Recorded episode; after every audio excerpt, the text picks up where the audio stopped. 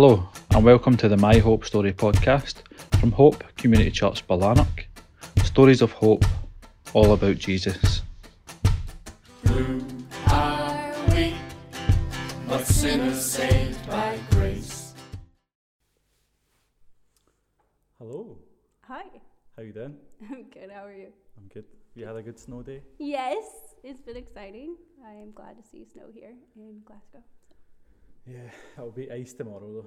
That's okay too, though, because then the pond is. I went out with the bellboys on the pond and it was fun. That's cool. What pond? Down by Early Berries? Ah, yeah. Yeah, we took Allie down there too. Yeah, the backfields Mm-hmm.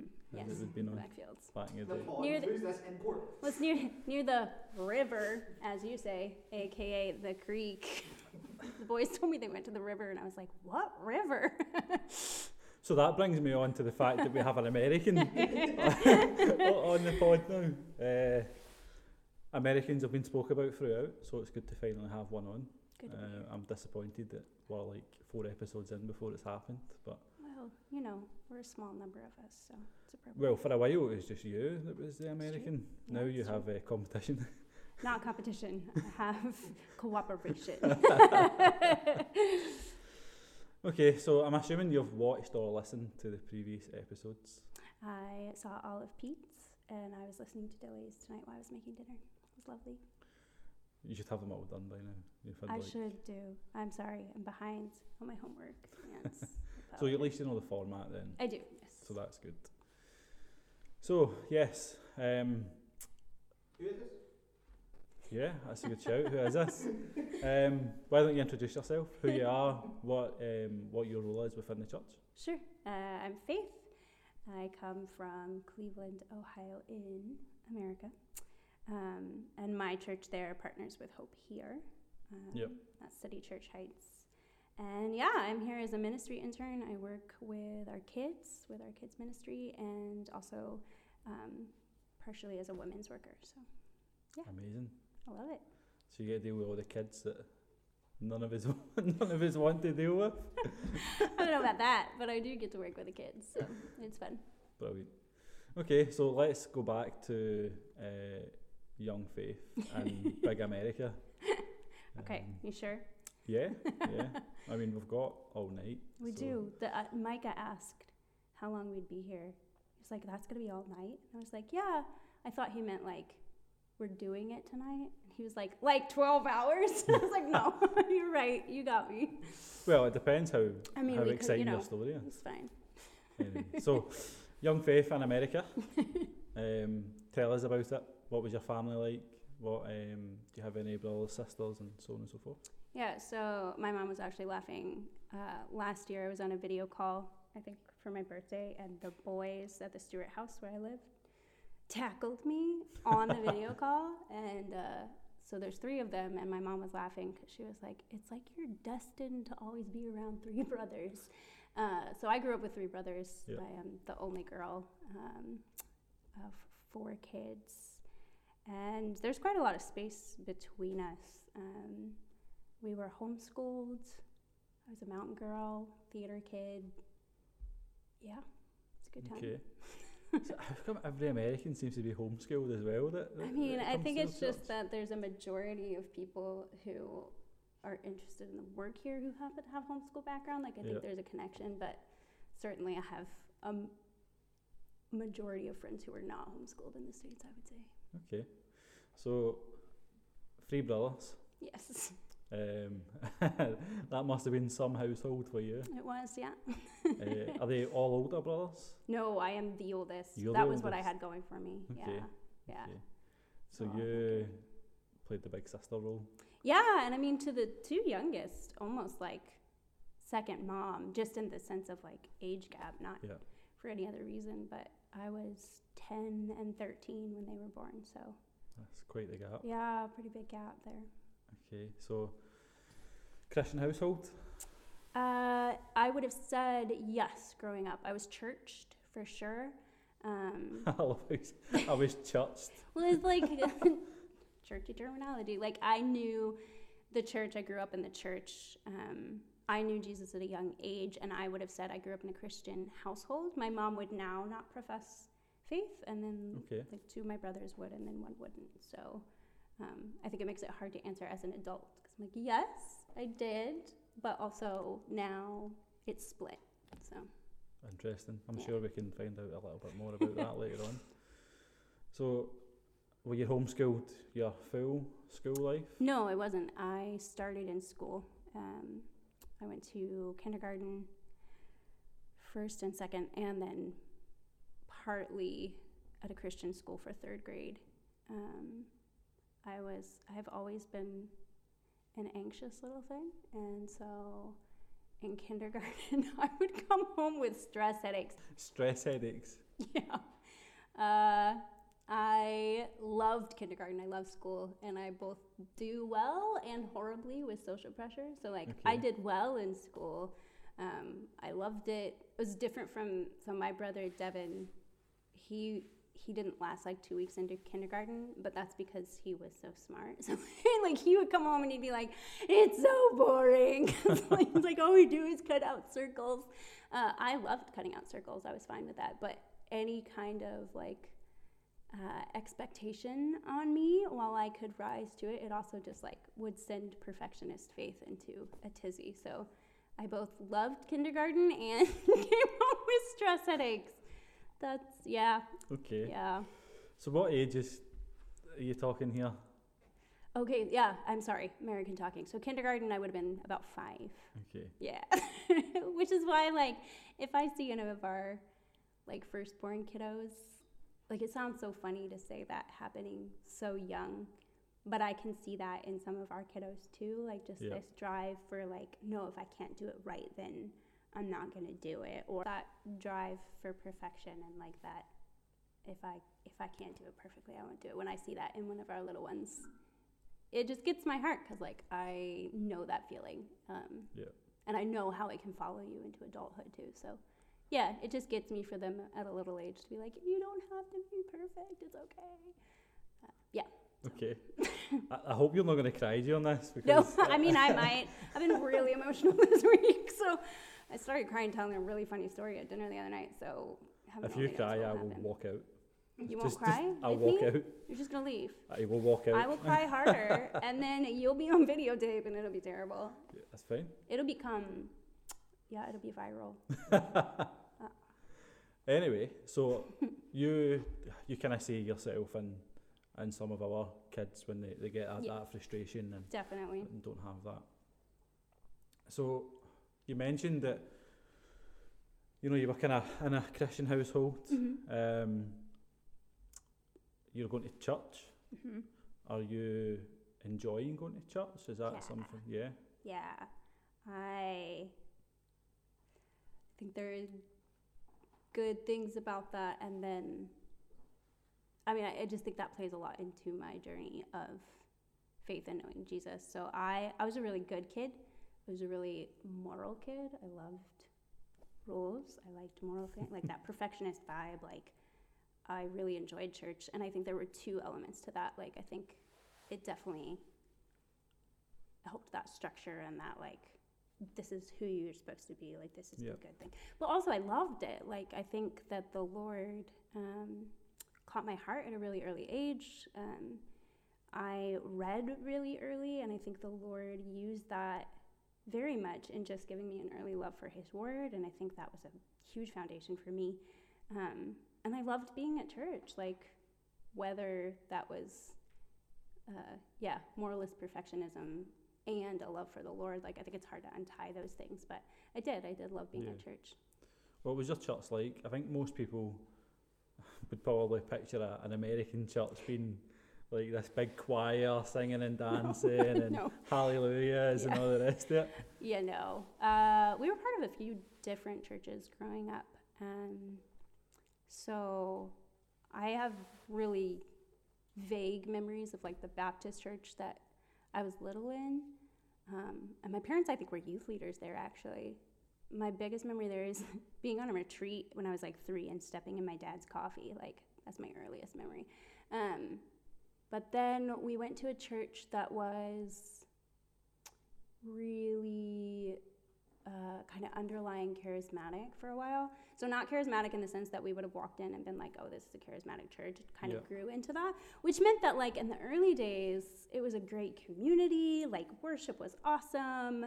Um, again, I was really young at that time, so I don't remember a ton. I remember we met in a school building, but I also remember very clearly like at over the time that we were getting there, it just started to Yeah. get little more and more wonky um, and not solid at all. Um, so we eventually wound up leaving that church just as they just got, yeah, just really far off the deep end of from the Bible and what was true Christianity. So yeah, and then we grew up. Uh, I grew up mostly in a church um, nearer to where we wound up living.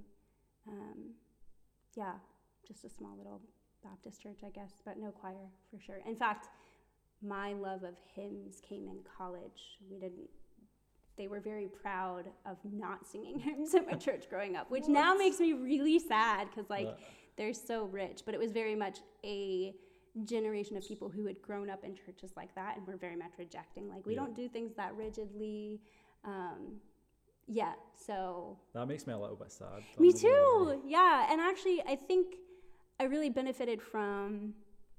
I remember conversations with my, overhearing conversations that my parents would have, um, about how they wished we did sing hymns and why that was important. Which is funny because we'd never really been in a church where we did that, except maybe when I was tiny.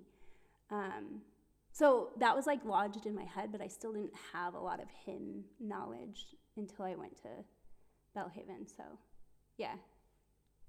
But yeah, no choirs, no robes, nothing like that. That's disappointing. Sorry, I have been to a church like that, but I have never belonged to a church like that. Okay. Sorry to disappoint you, Ants. I'll, I'll get over it. I'll get over it. So you're in school. Um, you you mentioned that you eventually became homeschooled. Yeah. What was that transition all about? I think at the time, actually, it's funny because I think at the time it was more for reasons of faith. Like, I think that was one of the reasons my mom chose to do it. When we decided to do it, it really, like you were joking about how everyone seems to homeschool in the States, but there was a time where that definitely wasn't true. Like, I remember when we started homeschooling, uh, we we had to be careful, like when we would go grocery shopping and stuff, because we would definitely get asked, like, "Why aren't you in school?" and like, yeah.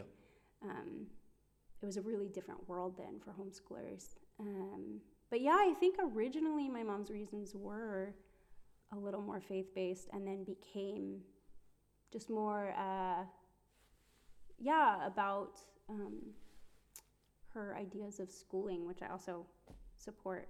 Um, but yeah, I think the reasons that we did it shifted through the years probably. So what age were you then when you started that? I must have been. Can't remember if. Well, I guess I would have gone partly for third. I guess around like nine or ten. It feels earlier than that. That's why I'm not sure. But like, I guess around ten because it must have been when Lucas was born. I think we must have done a stint before then, and then tried Christian school, and then came back to homeschooling. Okay. So what was what was Christian school? What is that? Oh, I was so short lived, I couldn't even tell you. I just remember, like,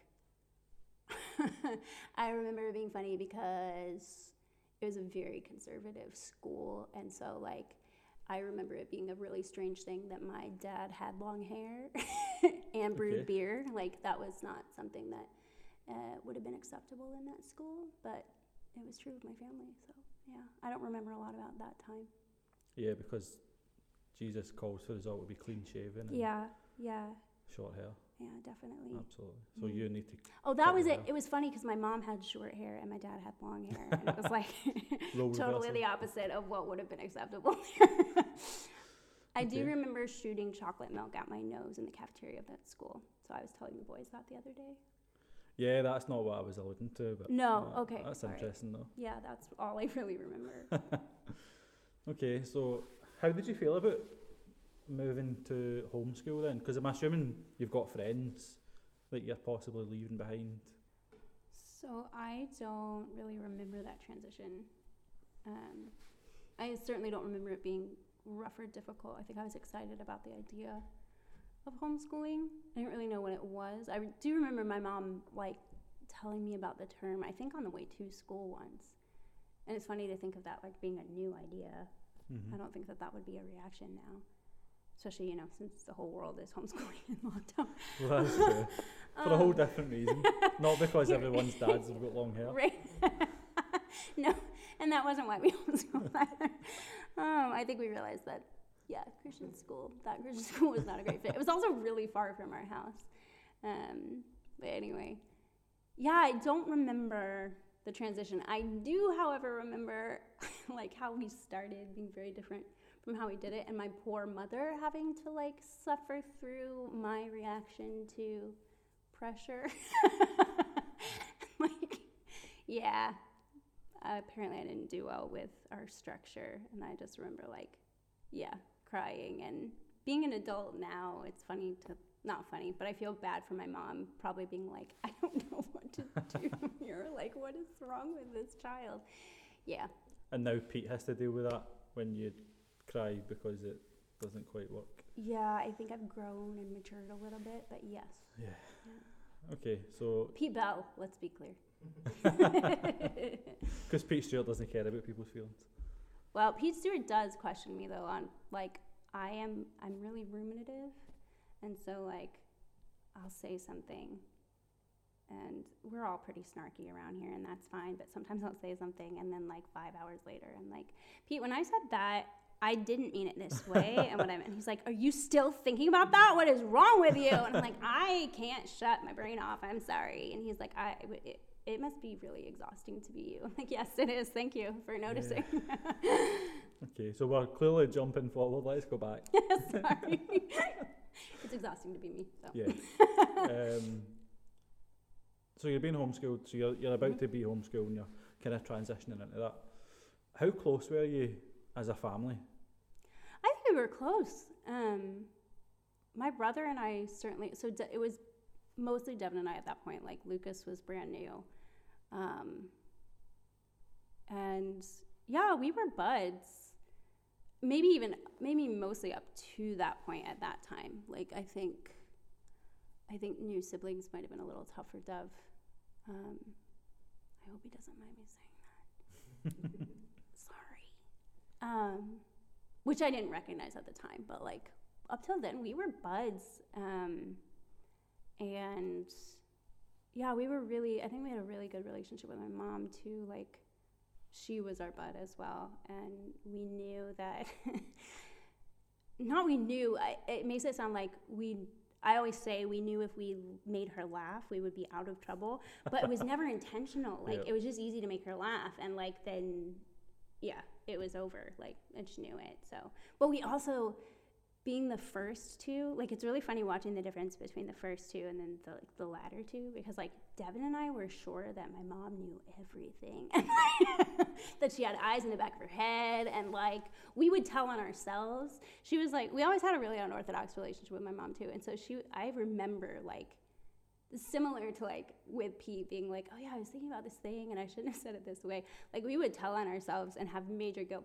complexes, and my mother would be like, you aren't supposed to tell your mom these.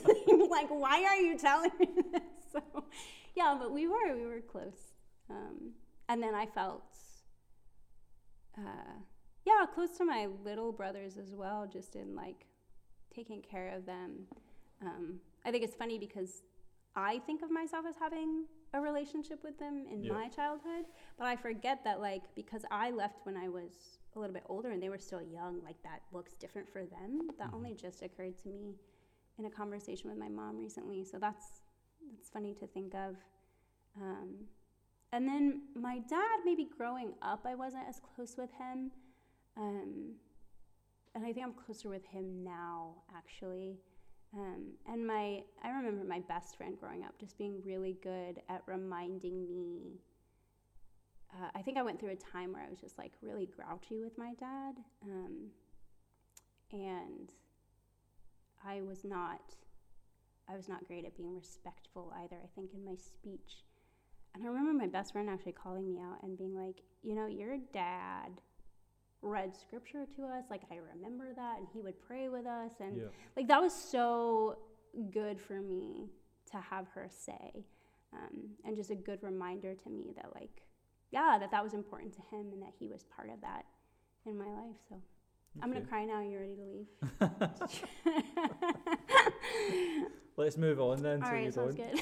um, so was it was your mum and dad quite uh, quite strict when it came to you being brought up in a as a Christian? I don't know how to answer that.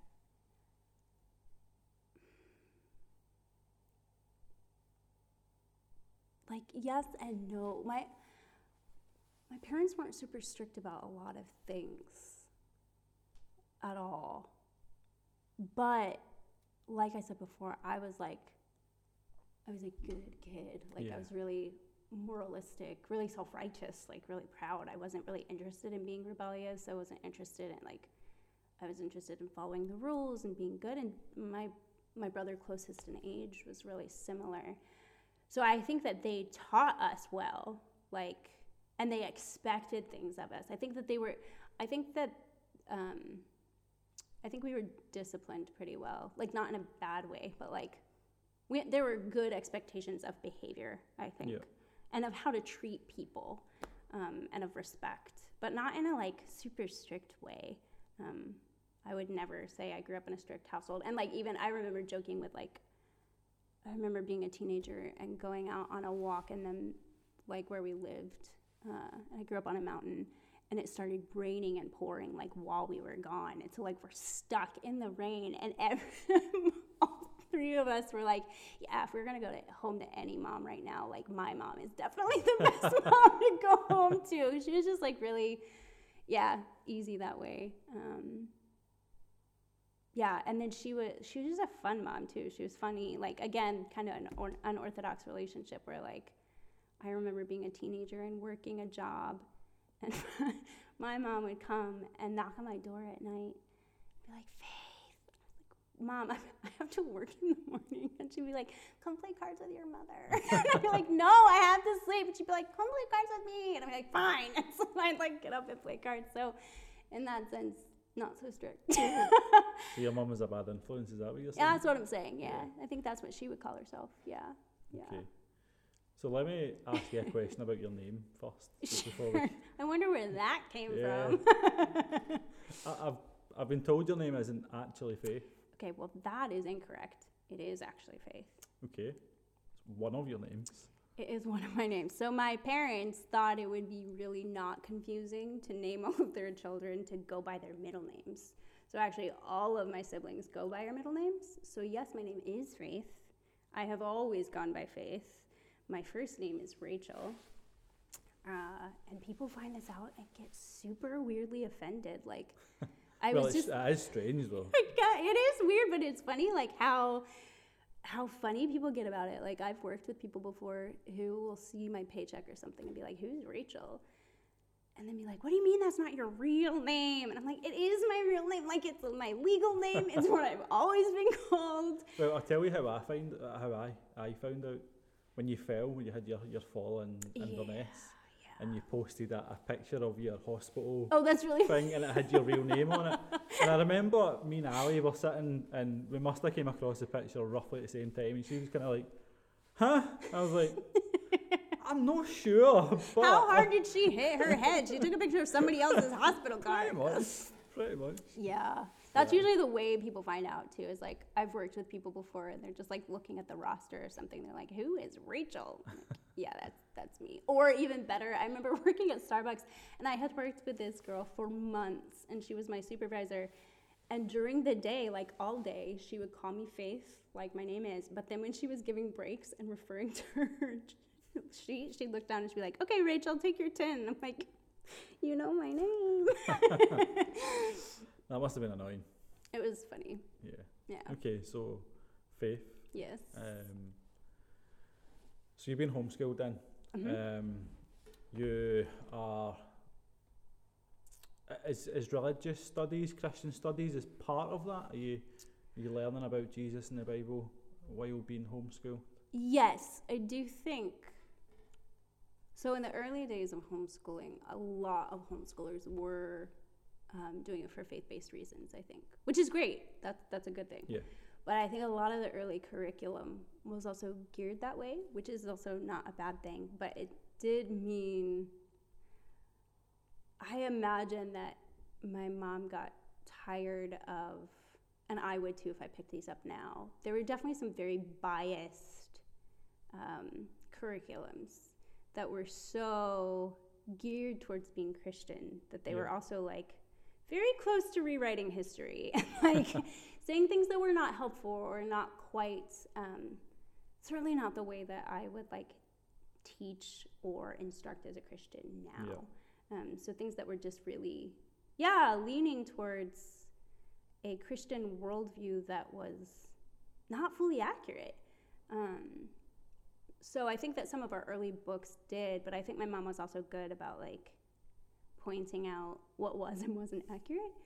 Um, but I do remember things like when I was really little, um, I remember her sitting down to kind of talk like finances and stuff with us and talking to us about like tithe and like Yeah. like my like I said about my best friend, my dad would like read to us and and I also think that I just had a natural interest in the word and in the things of God. So like um yeah, I was interested in things at church involving that and reading stuff. I remember like when I was still in school, when I was in kindergarten, I got very excited because I had a Precious Moments Bible and I had read the whole thing. It was, I mean, it was a Jesus size book, but I was like convinced I had read the Bible.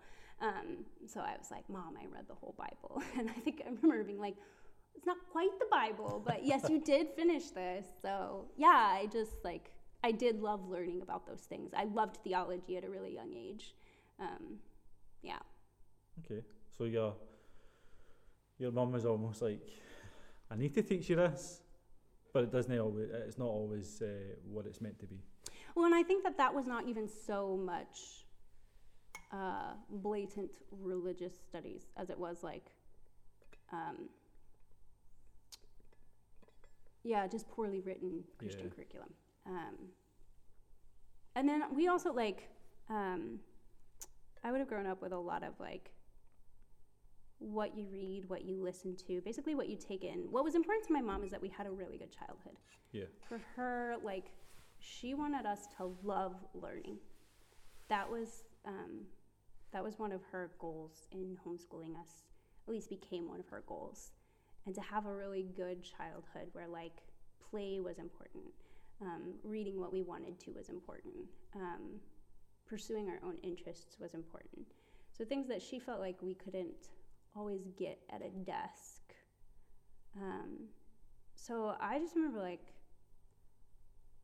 honestly christian radio was a huge part of like my growing up just because it was on all the time and there were shows i liked so like as a preteen like i listened to money matters because i loved it like i called into money matters i was that kid and like adventures in odyssey every afternoon like um, i remember just a lot of different radio shows um, both for kids and not for kids and i think that that was I, I don't think I thought about it until really the last few years, but just like what a foundation that laid. Like the Lord saw that there was a constant kind of influx um, of me hearing things of Him um, and of, yeah, Christianity. Um, so I think I would say that is a lot of how that instruction came. Okay. Um, yeah.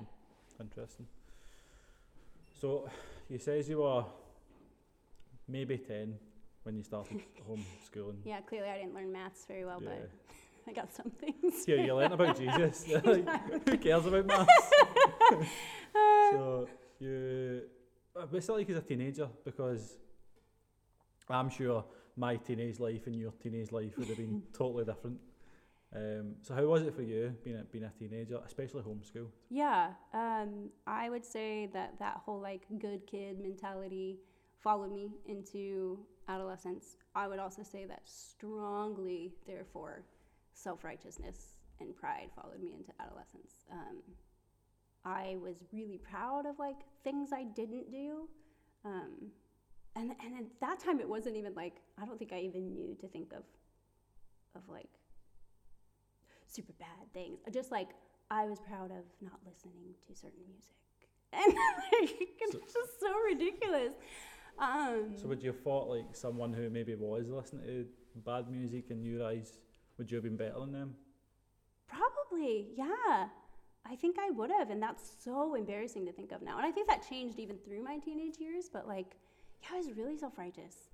Um, and uh, when I was a teenager is also when um, I found theater, and that was my mom as well. She really saw that my brother and I were just kind of theater kids and helped us get into that. And so that was that was a huge part of my teenage years. And because I was homeschooled, like it was really easy to do too, really easy to get involved in. Yeah. Um, and yeah, so again, I was not like, I wasn't a super rebellious teen. I was still interested in being really good. I do think, though, like in my later teen years, um, I can see just a lot of criticism of the church. Um, I think I don't know that I would have. I don't think I would have verbalized that.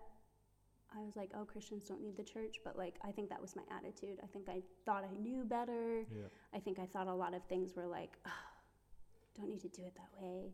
Um, I was really, really interested um, in social justice, and that's not necessarily like that's not a bad thing. Like, um, there, there are things we should be interested in as Christians, but I think that I would have had a really dangerous lean towards that over scripture. Yeah. Um, I don't think there are parts of that that lasted and parts of it that didn't. Like, I would say there's a time in my teenage years where I was like, anybody who says that the Bible does not contradict itself, like, hasn't read the Bible. Like, I remember thinking that at one time. I don't think that can have lasted long because one of the ways that the Lord has held me fast is in that I have understood scripture as authoritative. So, like, things, there have been things that I have wrestled with in scripture and not liked, Yeah. but knew I had to wrestle with because I believed scripture was right. Um, so that that part of that time can't have lasted long, and if it had, like I think I would be very lost. Um, You're, you're, you're almost contradicting yourself rather than the Bible contradicting itself based on your, mhm, your views there. Yeah.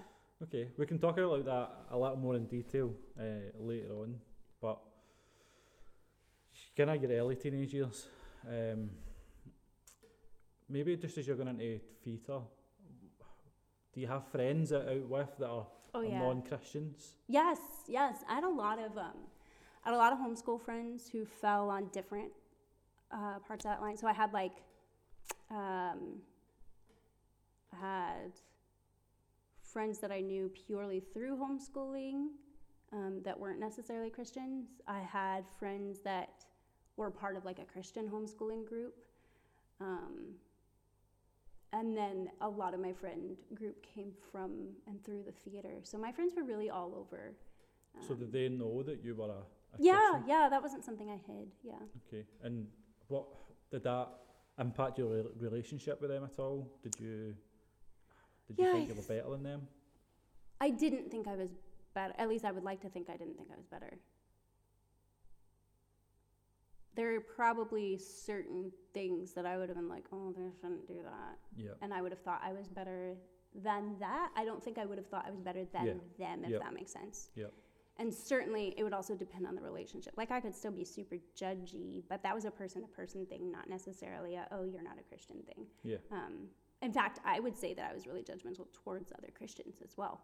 Um, yeah, I don't think it. I don't think it generally had to do with you are or aren't a Christian necessarily.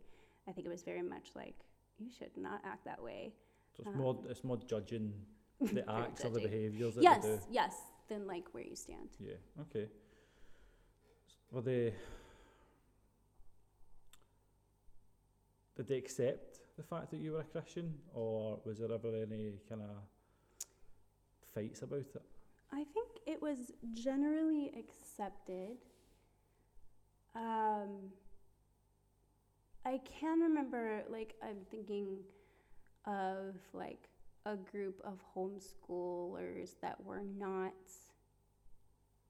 it wasn't a Christian group and some individuals who were not necess- I wasn't necessarily close to and I can just remember ways that like I was probably obnoxious and not helpful like Yeah. the ways that my faith could have been a problem, but not because of actually my faith, but because of the way it was expressed through other things, which is not very clear. Sorry, but like, um, I think for the most part it was not an issue, and I think in this instance that I'm thinking of, it wasn't that my Christianity was an issue; it was that my attitude was an issue.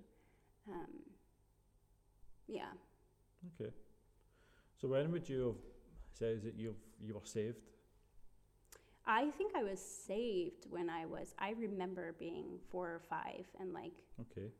ask, you, you know, doing the ask Jesus Yeah, into your heart, yeah. wherever that phrase came from. But I remember doing it. So like, I think that that is uh, poignant.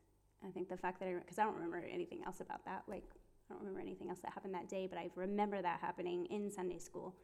Um, but I would say I was saved early, but my sanctification has been really long. So my understanding of like what that actually means has been long. My love for Jesus has been really, really early. Yeah. Um, my understanding of the actual gospel and my security in Jesus, that took a long time. Um, yeah, is what I would say. I would also say back to the teenage question. I'm like rethinking now. There, are, Pete's laughing at me. There are things. There are also relationships that definitely, like in my older teenage years, that were not negatively impacted by my faith, but I still feel like I just remember people, really close friends that I love dearly, saying things like, Oh, you never make your faith an issue. I never Yeah. feel judged. You never push it. And even at that time, but especially now, like that makes me cringe a little because I'm like, that means I was not doing my job. Like, if you feel, not that you should be pushy, but like, I want to be clear about my faith. Like, I want to be, I want to have an urgency in like, you need to know this. Like, this is true Yeah. without being obnoxious, but because I think it's true and like the way to life. So like that makes me a little sad. And it made me sad even then when people would say like, "Yeah, you never push it. Like you never you don't feel like you need to share." And I'm like, "Oh, that's bad. you think that's a good thing, but that's a bad thing." and that's the moment that gets us all. Yeah. Especially Yeah. with, uh, um, we touched on this on another one of the, the pods, but especially when it's loved ones. Yeah. You know, it's just ah, just makes that tough. It Tough. is. And in your heart, you know, Oh, you just want to scream and shout. Yeah. You just can't. yeah. There's just something holding you back. But Trying to grow into that screaming and shouting a little bit, I think, Yeah. in love, you know. yeah, But or the not needing to because you've already been playing. yeah, Um, absolutely. but yeah. Okay. Yeah. So you mentioned there was a point, and now this may be further down the line, and, and we can speak about this later on. But you Because I mentioned talk like this. Thanks. I'm sorry. you mentioned that your family or your household would no longer be considered a, a Christian household. When did that kind of come about? I don't know. That's not so much like I would say that's more their story than mine. Um, But was it when you were a teenager, or was it? I would when say you- it's more when I'm an adult. I think I could Okay. start to see some of it when I was a teenager. Um, The I reason I was asking is if it impacted your faith in any way, or if if it oh impacted yeah, your that's a great question. Um, yeah, I don't know. I think I could see it when I was a teen a little bit, um, and I think I think also there are a lot of things that I sympathize with my mom in, um, particularly just in things like things about church that can be hard Yeah. um, things about people that can be hard, things about um, how people treat other people that can be hard. Um, so I think I really, yeah, had a lot of sympathy for things that I could start to see being difficult for her. And how did that make you feel again, Scott? That your your family were maybe starting to lose their faith a little bit for whatever reason that was. Yeah, so I don't think that became quite as clear or the same it probably affected like how I felt about church at that time. Okay. Um, but I don't think any of I don't think that the move to being like, yeah, I wouldn't profess faith happened until I was an adult. And so now as an adult, it definitely does not affect my faith. It just makes me really sad. Like, um, it also makes me glad that like uh, I would rather people be able to be clear and say, no, this is where I'm at, Yeah, absolutely. than to go along with something that actually they don't believe. Like that's a dangerous thing.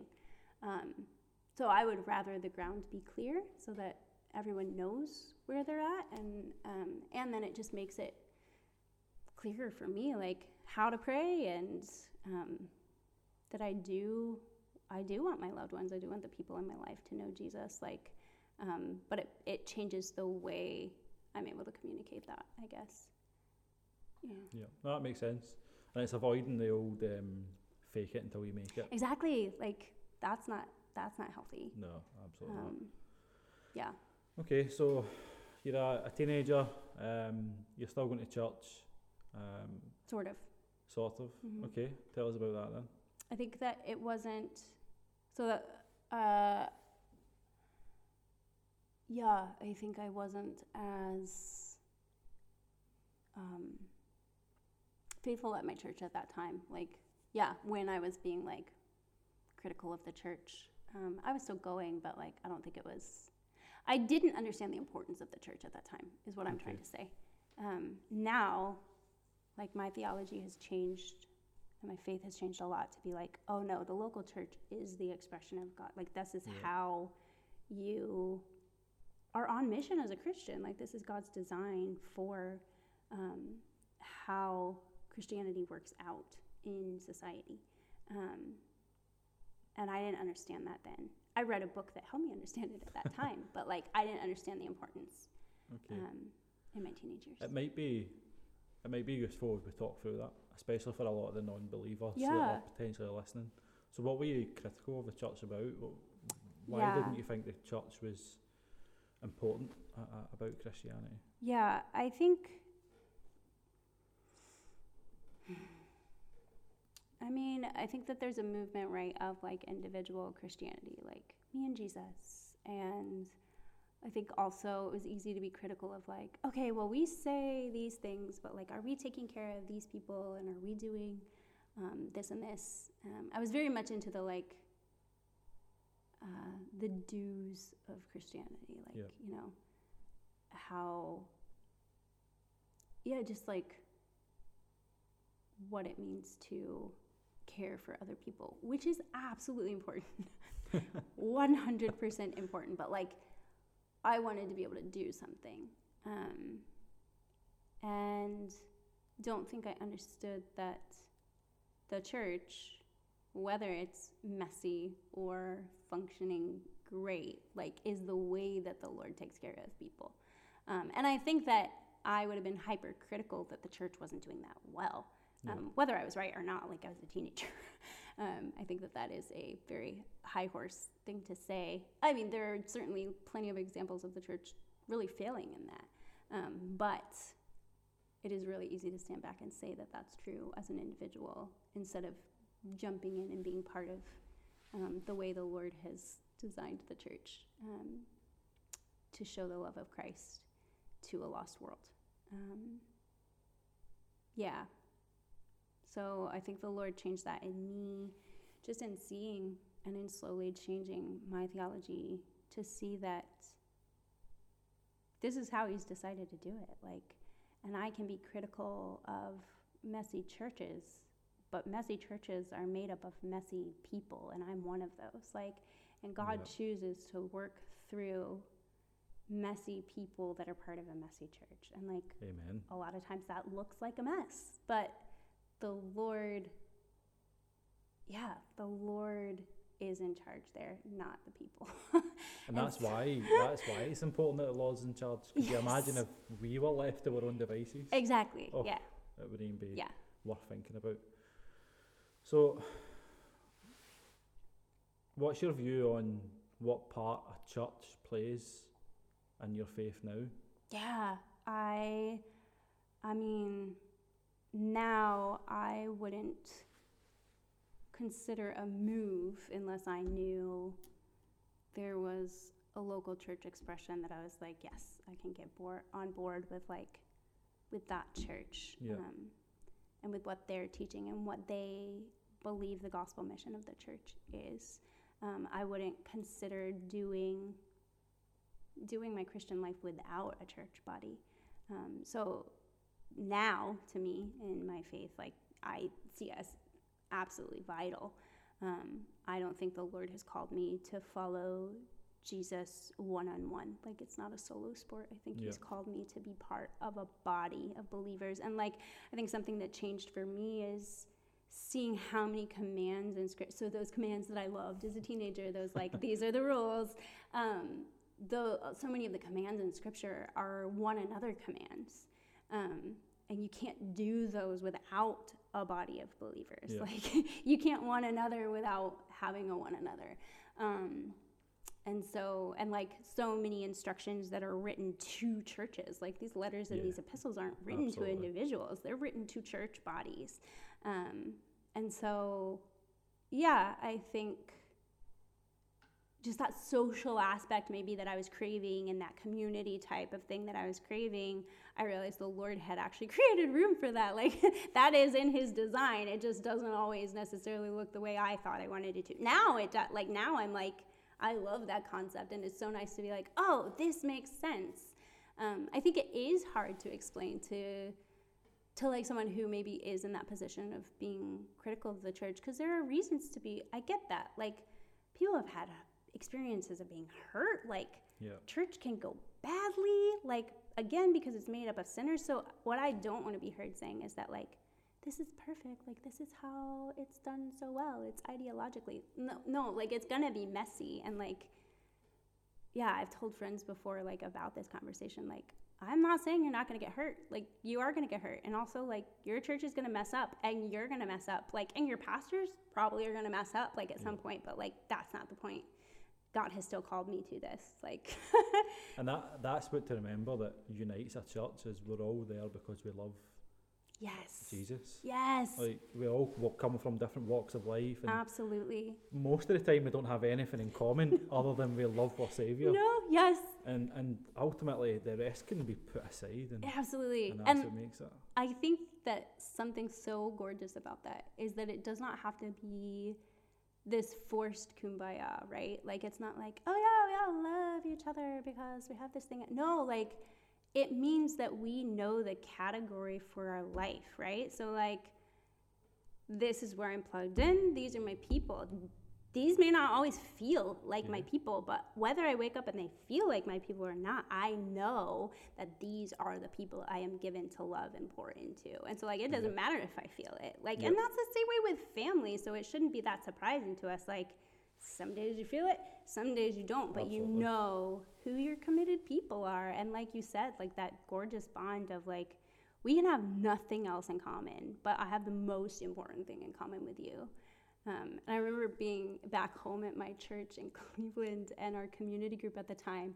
We were like a diverse group of people, like all types of ages, like all different phases of life, um, really diverse ethnically. And we were out for dinner, and someone was really upset because, like, this group of people was taking up the whole restaurant but she couldn't figure out how we were together and she didn't know that the person in front of her in line was with us and so she was like i mean who are these people anyway? It looks like they know each other. My friend was like yeah that's that's because we do. Like we're from the same church. And she was like really? And like it was such a great moment to be like wow like even from the outside we don't look like we belong together but we are enjoying one another's company because of jesus. Like yeah, just that's good. awesome. it was so awesome. Okay, cool. I think that was good to clear up. Um, it was just good to, to go off in that wee segment there for, uh, especially for non-believers, just to understand what it means to be a church and why all these messed up people are all together. So back to your story then. So, kind of spoke about your, your early years, your teenage years. Um, what happens next? What's what's after high school, if you like? Yeah. I'm uh, my trajectory is like not normal. Like I didn't do the like, yeah, I went to college and then I got married and then I have a career. Like I was all over the place. I did different things. I worked on a boat for a little bit. I was in AmeriCorps. I was in YWAM. I did a couple of like theater internships and it was all great. But like that to say, like there is no straight like this is what I did. Um, I did AmeriCorps right after um, high school, and um, What? AmeriCorps is like a domestic Peace Corps. Um, What's a Peace Corps? You don't know the Peace Corps? I'm sorry. Okay, so You've got to remember, we're, we're stupid It's- Scottish people, man. Like, I thought Peace I thought Peace Corps was like an international. thing. Okay, so it's a national service program. So Yeah. like, I was part of a team of people who was part of a base of people that for 11 months we did various like community service projects in different parts of the states. okay. That's what AmeriCorps is. And it- I used to know the whole spiel, but that was more years ago than I care to count. Um, so yeah, that's what I did right after. Um, and I got to be involved in theater in that, which was crazy because that wasn't why I joined. So that was really cool. Um, I'm that- assuming that wasn't the plan for you long term. What did you actually want to do? I wanted to do theater. Okay. Like, it's what I loved. It was what I was actually good at. Um, but I also was extremely practical. So, like, I wanted to do theater, but I also wanted to pay rent. Um, uh, so, I hadn't really seriously considered pursuing theater. Um, my mom had suggested maybe I should go to school for theater, and I was like, that is not practical. Um, yeah, so I knew that I wanted to do something different. I had always wanted to travel, like ever since I was really little. Um, I knew I was interested in like service type work, Yeah. um, and I didn't have a lot of money. Like so, uh, things like AmeriCorps were great for me because like it was this community aspect. It was things that felt practical and hands on, and were like part of a group, and that like I would get room and board and paid for. Um, Okay. so those those were all great to me. Um, yeah, so I got to do theater there, got to see different parts of the country, got to do projects, um, and was part of a team of people that like are still in my life. Um, and like we we're still in touch, and we get together every couple of years. And um, And was there any ministry involved in that? no, No. Um, I think there is now still in my life because I'm connected with that group of people. Like they're, uh, we call ourselves the Mara family. Like, and not all teams held together like that. So I feel like the Lord was really in placing me in there. Um, and I that that whole experience for me was definitely like a bubble bursting experience. In that like you know i was a homeschool kid. I thought everyone loved like little house on the prairie and winnie the pooh. And you know when we were there for the first day i remember going through the whole read like reading through the whole rule book as like an entire campus. And i remember sitting there thinking like 18 year old me like i know we have to do this because it's protocol but we're all adults like we know this. And like my world was shattered that night when like immediately i saw people breaking like oh and i was like what is happening So you realised life wasn't all yeah, fairy I and realized that life was really different from what I had thought, um, which was good for me, I think. Welcome to the big bad world. Yes, uh, I think that that was, uh, yeah. Oh my goodness, is it really already? Can you flip it? Does it let you? My phone's going High alarm and go up. off. Uh, that means I'm really long-winded. Sorry, I don't know what I'm talking about. That's okay. So Ministry? Yeah. No, no, very secular organization. Um, and I think I very much, yeah, realized how different my view of the world was. how did that impact your faith then? Yeah, I think I actually really clung close to the Lord in that time and was like, oh, wow, okay. I need you. Uh, yeah. And also, um, not specific to AmeriCorps, but like when you first asked about, okay, like after teenage years, like in my 20s, so post AmeriCorps. Um, and I think I was also very cognizant being in AmeriCorps that like that I needed to be a witness there, um, that I wanted to be a witness there. Like I, I had a strong desire like for my team to know Jesus. I don't think that that translated into me like speaking very clearly. Um, I think now as an adult, I see just how many things being a Christian can mean, at least in America. Like, Yeah. and so it is not enough to be like, yes, I love Jesus. Yes, I'm a Christian. Yes, I believe this and not this. Like, after 12 years of friendship and loving and knowing um, my team and praying for gospel opportunity couple years ago i finally like had the opportunity to very clearly share with a few of them like this is what i believe about the gospel. And it was an amazing experience because i could see on their faces like yeah we had no idea that you believed this and we think you're nuts. But it was wonderful because i was Yeah. like yes like this is what i believe like this is and like just knowing that the gospel itself has power and being like okay finally like but it was also telling to be like yeah to see on their faces yeah you didn't know fully what i believed um, And how did that make you feel?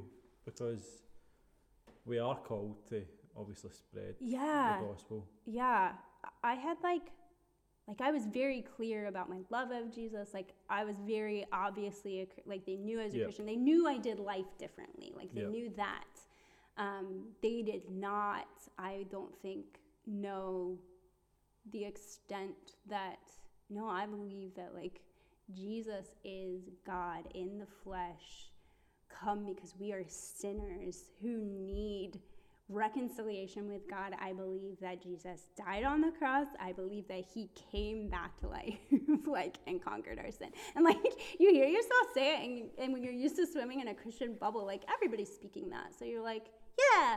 And when you hear yourself saying it in a context of people not believing it, you're hearing yourself through their ears, and you're like, I sound nuts. and it's awesome because it's not nuts. And I'm finally sharing clearly, like, and I need you to hear this. But you could, you could see on their faces this, like, oh, like you really need to be clear about that in your relationships. Like I was like, yes, I know.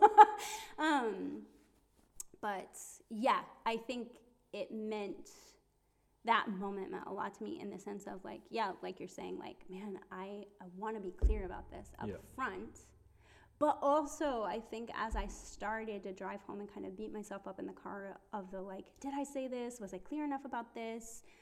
did I say that that I stopped and was like, Faith, like you literally prayed for this opportunity one for 12 years and two literally before you met up with this group like with your community group you literally prayed for this opportunity and literally the lord provided it and literally you shared the gospel like you need to praise god for that because Yeah. he has set this up over for over a decade and has created these opportunities so yeah I want to be clearer in my relationships, but also praise the Lord, like for providing an opportunity for that to happen. Um, yeah. And that and that's the power of prayer and Yes. Power of, of the Lord. We Yes. will never say the right thing. No. Doesn't matter. Like we will never say it. And even when you're, you know, when Pete's are doing a sermon, they're never going to say Mm-hmm. the right words to justify and to actually proclaim Yep. the, the, the, the truth and the, the love that, that God has for us. That, that's down to God. Yep. He'll give us opportunities. We will bumble our way through it. Absolutely. and He does the rest of the work. Absolutely. And like it's so that is so freeing from the way that I would have grown up thinking that Yeah. it works. And like the pressure of like it's up to you. Um, these souls are up to you, you know, like no, and that's also the beauty of like realizing, okay, I am speaking the gospel, so nothing else matters right now. Like there's power in that. Like Yep. yeah, I look crazy and I'm so okay with that because this word has power to save, not because of me, but because, like you're saying, like this is the word of God. Like, please use it. Um, don't let it go out void. Yeah. Absolutely. Okay, so you're kind of stumbling about a few different things Mm-hmm. after, um, or your kind of late teenage years, early um, 20s. Yeah. When did you start to get involved in ministry?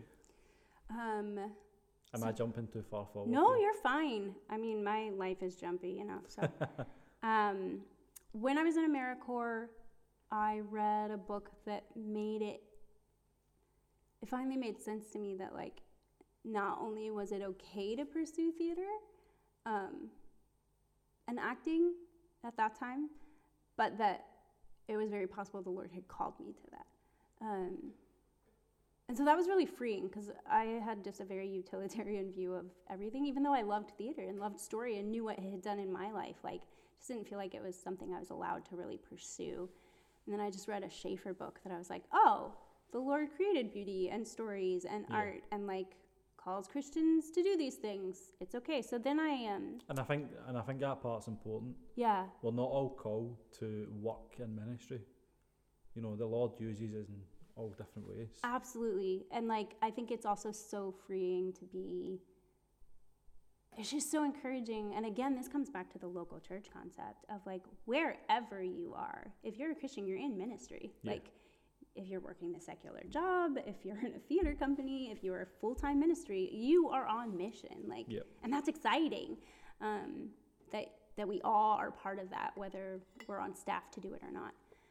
Um, yeah, so that caused me to uh, pursue YWAM, which is Youth with a Mission, which I'd always been interested in, and they had a performing arts program. So I applied to that um, and learned a lot about like the pairing of, yeah, just the arts and my faith. Um, so that was pretty cool. That led me to Belhaven, um, which is a Christian college in Jackson, Mississippi. Um, and they have an excellent theater department.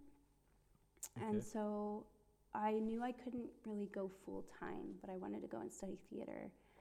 Um, so I did that for a bit, learned a lot more, but really like looking back, while I while I think the Lord can still absolutely use theater in my life and certainly has, and like I think story always has and always will have a huge place in my life, I can also look back and be like, but I can see how the Lord used theater to get me to the places Yep. that I grew in my faith. So, like at Belhaven, is where my theology really changed. Um, and I was just introduced to like some of the things that even I've been sharing tonight that like initially I rejected. Like, learned just, I just remember a conversation just kind of about the sovereignty of God and like God's ability to, um, to choose and to be in control and let, like,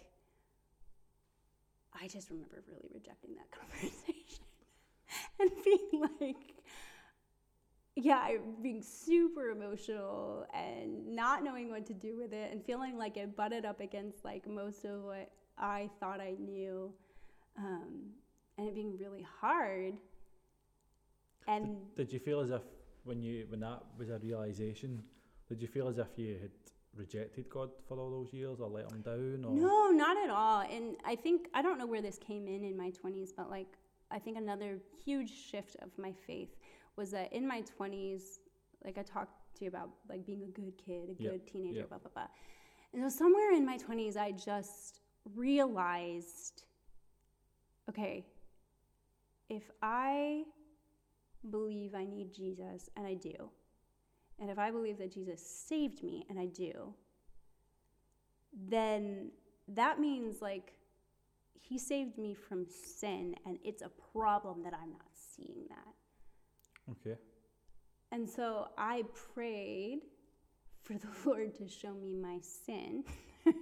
and he has answered that prayer ever since. so he is very faithful. Yep. Um, and we all wish that sometimes that isn't a prayer that would answer, but it's but so good, yeah, right? it Because like absolutely. if you don't see your sin, and I mean, a huge part of my sin was that blindness, Yeah. right? Like that pride, that self righteousness, um, that wanting to earn. And then alongside of that, a huge part of my childhood faith and my teenage faith was so much fear. Um, and going back to like anxious kindergarten faith, like I was always afraid of, of, of hell, of losing my faith, of maybe I didn't do it right. Like just a lot of like superstition too, I think, Yeah. embedded in my faith of like looking for signs and like um, really looking for the will of God as if it's something hidden from me, you know, and as if He has this really like so minute plan for my life that maybe I could screw it up. So there was just so much fear involved in my faith.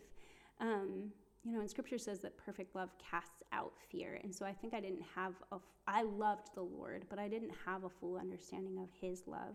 And I don't think I have a full understanding now, but I think it's a way that the Lord has changed me. And so I think that for someone who's not a Christian to, to hear that seeing your sin and the ways that you are so missing the mark would be freeing and comforting is so odd because it hurts. It sucks. it like it's like, oh, Absolutely. yuck, didn't know. I would really like to be self deceived. But that means that also you're like, oh, but Christ covers that. And it means, like, you just start to see how absolutely impossible it is for you to earn it. and so then that becomes freeing because you're like, oh, if I can't earn it, but the Lord said He's covered it. Then I'm just like, I just read this quote the other day. I don't, I don't know who's by, but basically like being a kid in the Lord's kitchen, like rummaging through the cookie jar, just that freedom and that like, yeah, you can't earn anything, you can't contribute, you know, um, which then oddly makes you just so much more fruitful as a Christian, Yeah. and the things that you know you realize the Lord has prepared good works, not because you can earn your salvation, but because He is good and allows you to be part of His plan. And and when sin is exposed like that out in the open, that it's a huge weight lifted. Yes, Huge weight. because you're still accepted, right? Absolutely. Like you see this grossness, and you're like, Yeah. oh my gosh. and it really shows you God's true grace. Yes, And it brings you a lot closer to your Saviour. like, absolutely. it's it's incredible. And I think I still have a hard time understanding grace. Like, and I still, we all fight. Like, I, it is such a human tendency to try to earn, right? Yeah. So, like, I can at eight o'clock in the morning feel overwhelmed by the Lord's grace and understand I'm a sinner, and then by eight o five, I'm trying to earn my salvation. Yeah. you know, like and earn Yep. favor. Like, Yeah. And so then you have to run back to the Lord with that and be like, so I thought that I could like earn your grace again. and, and, and that takes us back to we're all broken. yes. Like we're all so messed up. Yes. And that will never change. No. But you know, God helps us through that and he, Yeah. he drags us along the way every time we fall. So Absolutely. amen to that. So we were talking about you getting involved in ministry. So you went on to do the kind of ministry theatre stuff. Mhm. Um, how did that pan out? Yeah, so again, I think the Lord really used that to just um, start to refine my own theology. And like through pursuing theater, I met my friend Kaylin, who was part of that conversation I was talking about, who also just really changed my prayer life. Um, when I met her, she would just pray out loud for stuff. And at first, I thought it was the weirdest thing. And then I became that person and like totally transformed my, my prayer life, which I'm so grateful for. Um, and then also just again back to the authority of scripture like after that conversation that i was really bothered by i then just started going to scripture and being like oh shoot that is what it says it is there so then like a year later literally pursuing a church that taught the things i had previously rejected um, and wound up in Indiana with Masterworks Festival. So they do creative arts ministry. So learned Okay. a lot there. Got to be in ministry and arts there. That was wonderful. Um, and then from there, I also got to do like an internship with a theater in Mississippi, which was great. Um, and I think it was at that time that I was like, I love this, but I don't know if I can make my living doing this. Yeah. Um, mostly because it's so complicated as a Christian, and there are Christians who can do it, but like, unless you want to create your own material, you have to be willing to either compromise a lot or say no to a lot of jobs. Um, and you really can't do that when you're starting out. Again, doesn't make it impossible, but it does make it like, do I have the drive to give up everything else to do this? Um, still was trying to do it, worked on a boat to earn some money, and then went to conservatory for acting for a little bit. Loved it, like, really enjoyed it, but also there was like, I want to do this, I want to do this well. Again, I don't know if I have the drive to do this for my paycheck Yeah. because I like other parts of life too much. Um, and you really just have to give so much. Uh, wound up in Cleveland, and there I was able to just like, it was this great mix because I was able to pursue theater, work a job, pay my rent, be picky about my projects, therefore, and be part of my church body. Yeah. Um, and so their ministry took on just an everyday kind of um, way of life, which was possible because of my church. Like, again, back to that idea that as Christians, we're all in ministry. Like, I think that they really embodied that well. So I, I didn't feel like I needed to be paid full time to be doing ministry to be doing ministry. Like, I felt like working my job at Starbucks, I was part of my church's ministry. And going to the theater and being part of rehearsals, I was part of ministry. Um, yeah. Okay. So, how did you find Scotland then? on, on to the good stuff. Yeah. um, so my church partnered with 20 schemes. So this is a church in Cleveland. Yes, I'm Yep. sorry, City Yep. Church. Yes, was not called City Church at the time, but it is now. Same church. Uh, what's that? Six years ago, I think. Four name ago. Yeah. So about six years So ago. some tax stuff going on there.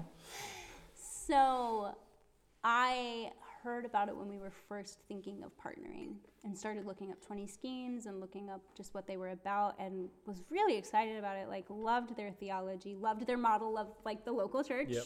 Yeah. Um, at this point, I was like, yes. Like, Although if it was ten years prior, you'd have been like, "What?" um, yeah, exactly. So that was cool. Really was just, yeah, on board with how they wanted to do mission and on the local church, the emphasis on the local church, and Yeah. that like local churches are needed. Um, yeah, and so then we sent um, two of our pastors here to just kind of check it out. Decided we wanted to partner with them as a church. We got paired up with the Peets. So this is before Hope exists. This is when they're just like in the baby stages of planning, right? So we get connected with them. Um, a couple of mission trips come here, but like I haven't been part of that. Yeah. Still interested. And my friend Heather knows that. and she was my manager at the time at Starbucks. And so one summer, I was still on Facebook at the time, and she like subtly puts this link for interns on there. And she's like, I think you, I'm just going to put this here. and so I came back with, like, yeah, I'm too old. I work a job. I can't just leave everything. Like, I don't know. And she's like, yeah, I'm just going to put this here. and so I was like, fine, I'll apply. Um, applied, got it, came for the summer, loved it. So I was here with the Peets and with Savannah.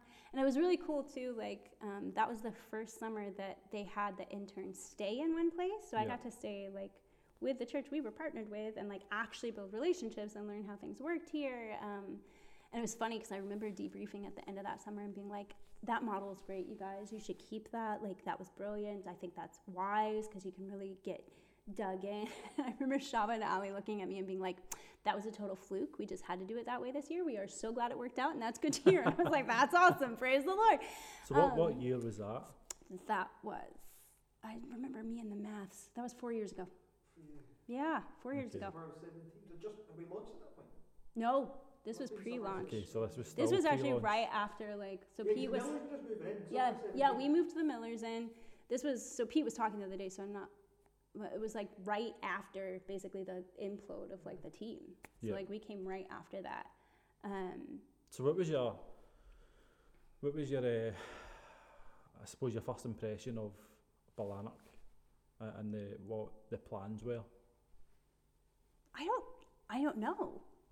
And I think I don't know because I already had such an introduction because of my church being here and hearing from the Peets and like it just didn't feel that it didn't feel like a I remember actually Savannah and I talking about this. Like it never felt like there was a big transition. Okay. It felt very natural. It felt like we were able to slide in really easily, and that was wonderful. Like, and also it was just such a such a work of the Lord that she and I got paired together. Like, Yeah. it was just a really good summer. Um, How much did you pray over it before you made that decision? Though. A lot. Yeah. Yeah, I mean, I told Heather no. That has been my journey in like coming to Scotland. Not because I didn't want to come, but because like, yeah, I I am a no person, not a yes person. and so I always assume like, no, too much hassle. And then yeah, the Lord has to pull me along. suppose the big question is how long did it take you to get used to the accent? So the first time, not at all. I was fine. The only person I struggled with was Paul McLaughlin. I love you, Paul. Um, and we, I could we even struggle with so Paul, so it's I could. Un- here's the thing about Paul. It's funny because I could understand him, but it was like my brain was translating as I was hearing. So like I would hear him say something, and then I'd get it. it was really Yeah. funny. Um, I also will never forget Savannah uh, at Niddrie talking to Graham, who has a really um, thick Scottish accent and is just a lovely human being. And Savannah was trying to understand what he was saying, and he's talking about curly whirlies. And he was saying it, and he was like, "Just say it, just say it." And Savannah goes, "Cuddly wuddly," and Graham goes, "That was great." I was like, "That is because she thinks you said cuddly wuddly. She That's did not roll her R's." It was so funny. Um, but yeah. I did fine actually. But what's funny is actually this time I was so tired. I think my brain was like, I think I was just so tired from what a different transition it was. There's something about like knowing you're here for longer as opposed to a summer that even I was so tired nights. There were nights when Pete and Lindsay would be talking and like they are not hard to understand at all. And I would realize how tired I was because I'd be like, I gotta go to bed. I missed all of stuff. like it was bad. Um, and I do. were that for. Yeah. I think it was just like Just speaking well, in gibberish. what's funny though is that uh, last lockdown, I actually had that moment, and I realized that I was really, really, really tired because I was like, okay, I never have trouble understanding Pete and Lindsay. I'm, I'm done with this day. Apparently, I'm going to bed. Becca Is, is laughed that, at me is that so what you hard. do, Pete, so that you Yeah. can get rid of faith? for a Pete's like, it's time for Faith to go the away. time to speak he knows my secrets now. Uh, Okay, so you've done a summer here. yes, You've went back home. yes. Um, you are getting given this, apply for this internship more long term. Um, what kind of things are you praying over? Because it's a it's a big decision. So that definitely wasn't even on my plate right away. Like, Yep. not even close to right away. Um, I was finishing school. I had very different plans for my life at that time uh, that we won't get into. Um, I and want to now. What? I kind of want to. Yeah, I know, but we won't. uh, but really, it wasn't like it was on my radar in a really back burner way. In a like, I enjoyed being there. I enjoyed doing ministry. One of the things Savannah and I did enjoy, like when you talk about first impressions, is we both enjoyed like the, especially at that time because we weren't a plant yet. Like we had daily team meetings where we were praying together and like doing devos together, Yep. and that was awesome. Like that, that was gold for us. And it was funny because leaving, they were like, that's like our normal because it was at the time. And like the smallness too, like both of us were used to big churches and it just felt great to be part of this like small team um, and to pray together and to read the word together. Um, but yeah, so I went home, knew I'd loved it. Pete bothered me for two years. Like he would just ask. now, now he makes fun of me because like I came back. I'm like, yeah, you bothered me and I came. He's like, yeah, I bother everyone. You're just one of the few people who actually came. I'm like, okay, thanks. I don't Pete feel just wanted a special babysitter. now. Never mind. Well, I did call him out on that, so I didn't know that they were pregnant with Karis when I did sign up. And when I found out, I texted him. I was like, so basically, you want a babysitter to live in nanny? He was like, yep, which has not been the case. So let's be fair and clear. Right. Um, but we did joke about it. Um, Okay, so it took you quite some time. it took me then. a long time. Yeah, I.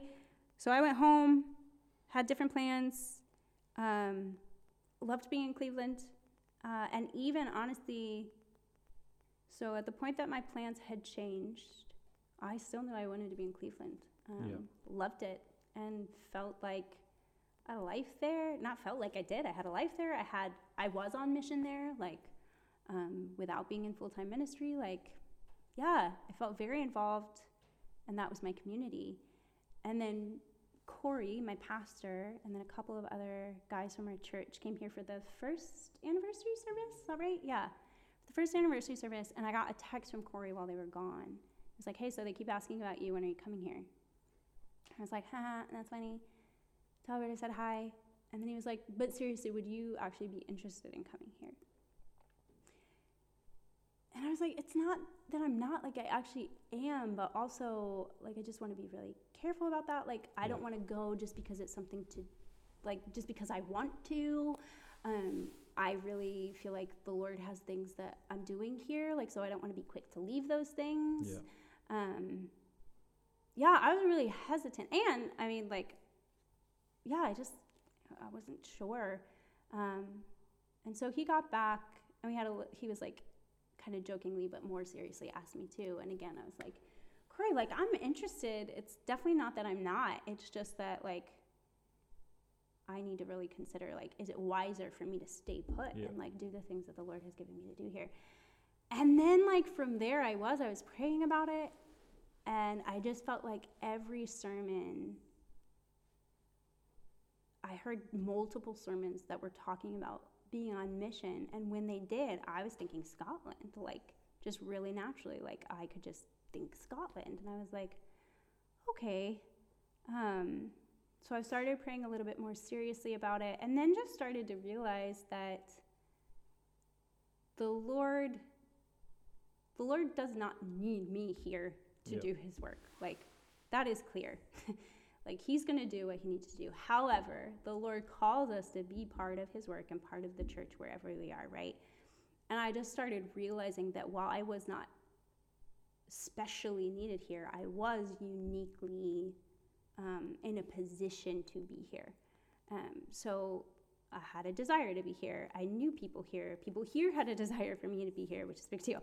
My skill set actually matched the things that they were looking for. Yeah. I'm available. Like I was done with school and I'm single and like I can do this. I can pick up and move. I don't have huge commitments. Like I have a life here, but I don't have anything that's like, no, I have to stay and do this Yeah. thing. And so it was just becoming clear that I was like, okay, the Lord doesn't need me there, but like the Lord calls me to do his work wherever I am. And this is an opportunity that, like, all right, this actually makes sense. Like, no longer does this feel like I'm going because I just want to go. This feels like, no, this actually just fits. This makes sense. Yeah. So I like, t- I was still super tentative. And I was like, Corey, I'm thinking that I might, might maybe apply to go to Scotland. And I, Corey does not use a lot of exclamation points. So I will never forget getting the text back and it being like, that is great news. like, you have no idea how good it is for a church to like send a missionary. And I was like, okay. I was like, don't tell Pete. Um, because I wasn't sure yet. And so then I messaged Marcy in Kentucky, who is amazing, even though I've never actually met her. I've had so much interaction with Marcy, and I've yet to actually meet her face to face. So I messaged Mar- I don't know I'm messaging Marcy. I know I'm messaging the 20 schemes office in Kentucky. And I just emailed and I was like, hey, so uh, I'm considering like applying for an internship. And Savannah and Dawson were applying at this time, so that was Yep. huge for me too. Watching them do it, I was like, oh, it's like actually possible, and hearing them be here. Um, and so I emailed the Bardstown office and don't get back this general email. No, in like five minutes, I have an email from Marcy that's like, I've been talking to Savannah. I wondered if you were going to apply. I'm so glad that you are. Here's your application. And I was like, okay. and so, like, after about a month of this, like, once the ball has started rolling, it has become clear that, like, the Lord is in this and, like, the ball is rolling without me, like, pushing it. And So I'm like, okay. So I finally get up the guts to tell Pete, who Corey has already told. Of course. So I messaged Pete and I was like, so, and he was, I was, I said, I don't remember what I said, but he was like, oh, are you thinking of a promotion at Starbucks? I was like, okay, so Corey told you. and so then Pete's response is like, um, yeah, okay, so do you think that you could be here in August? And I was, this is April. And I was like, uh, no.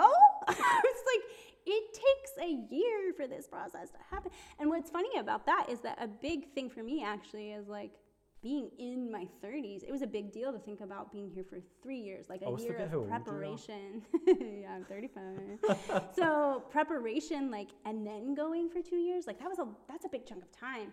And so Pete's like, "Would you come in August? I'm about to sign a lease on an apartment. Like, that's three months away." and so I said no. I was like, "They don't do that." And he's like, "That that." I was like, "That's not a thing." And Pete's like, "That could be a thing." And I was like, That And then- definitely sounds like yeah. And then Corey's like, I mean, would you go in August? So like the two of them are obviously having conversations. And I was like, I mean, And I thought about it, and at first I thought, no, like that's so soon. And then I was like, that leaves out an entire year of saying goodbye, like, and waiting for it to. Yeah, I would go, sure. Because Corey's like, sure that we can like get funding by then. And I'm like, okay, guys. So I tell Pete that like I was like, okay. He's like, okay, well then get your application in as soon as possible. I'm like, okay. So then I like take the day off of school. I haven't graduated yet. Like I'm working on graduation. I go to a coffee shop and I like spend the morning working on my application. And like if you have ever done this application, like it is a heavy duty application. So I start filling it out and then I remember that I have answered some of these questions. So I like happen to email Marcy and I'm like, so my old application. She's like, I've got it right here. I wondered if you'd need it. I almost sent it to you. So she sends it to me. So like half my application's already done. I'm like, okay, score. So then like just from there, the ball just rolled and the Lord provided and I was here in September. So I think the real teaching to take away from this is the Lord loves peer pressure. like, that works. It's crazy. Yeah. So, but very funny. Okay, no, that's really cool because I It was didn't very cool, yeah. that was a that was was how cool you end up here. So that that is cool. Yeah, and then I get here and I'm like, yeah, so like Pete's been bothering me to come and Pete's like, yeah, I bother everybody to come. I was like, oh, I'm not special. Never mind. So yeah, my pride was broken there. That's good. well, yeah. Pete just moves on to the next shiny thing. So Who else can I get to stay or Yeah. come? yeah, yeah. Okay, so you're now arrived in Scotland Yeah, to be part of Hope Community Church Yes. Ballanach, which is awesome. love it. Um, I'm sure you could probably spend another two hours talking about I'm so sorry. your I'm time- so your time here in Scotland so Mm-hmm. far. Why don't you give us a very quick overview of your time here so far in, in Scotland? Sure. Um, global pandemic. Yes. That's that's my time.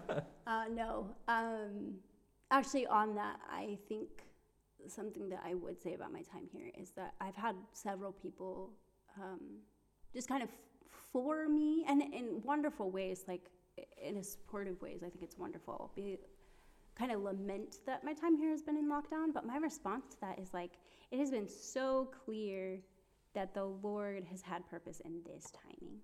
Um, and I'm like, of course, I wish none of us were in lockdown, but it has been really clear to me. I don't feel, what I'm saying is, I don't feel like it has been a wasted time. I think Yep. people have been fearful that that's how I would feel, and I don't at all. I feel quite the opposite. I feel like um, there has been so much intention. Like, if, for example, if Pete and Corey had not pushed for me to be here in August, I wouldn't be here at all. Like, yeah. lockdown Yep, and the pandemic would have happened. Because I you'd be wouldn't- coming here, what, this year?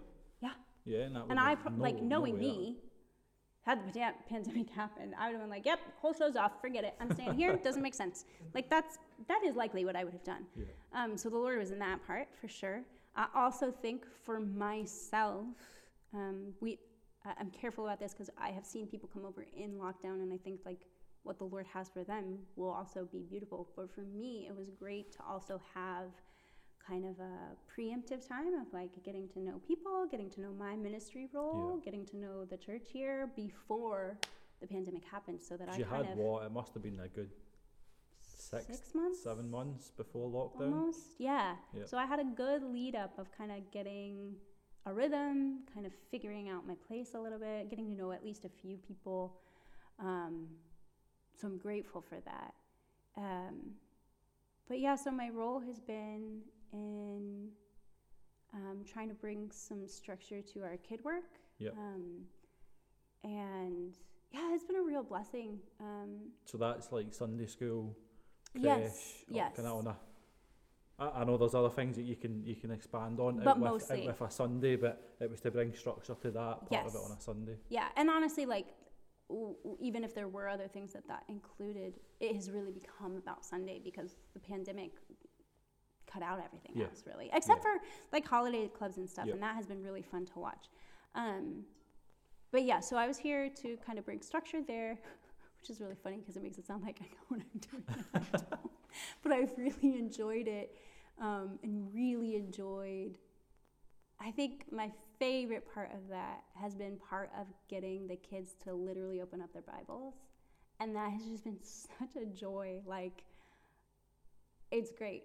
Um, we just started doing it one Sunday. Like, we'd bring in a bunch of Bibles, and then we would have them find a verse, and they would struggle through reading. And it was so awesome too because a lot of them have become such better readers over lockdown. But like, we had a lot of really early readers, and so to watch them like not self-consciously work through a passage like and struggle through, it's so great.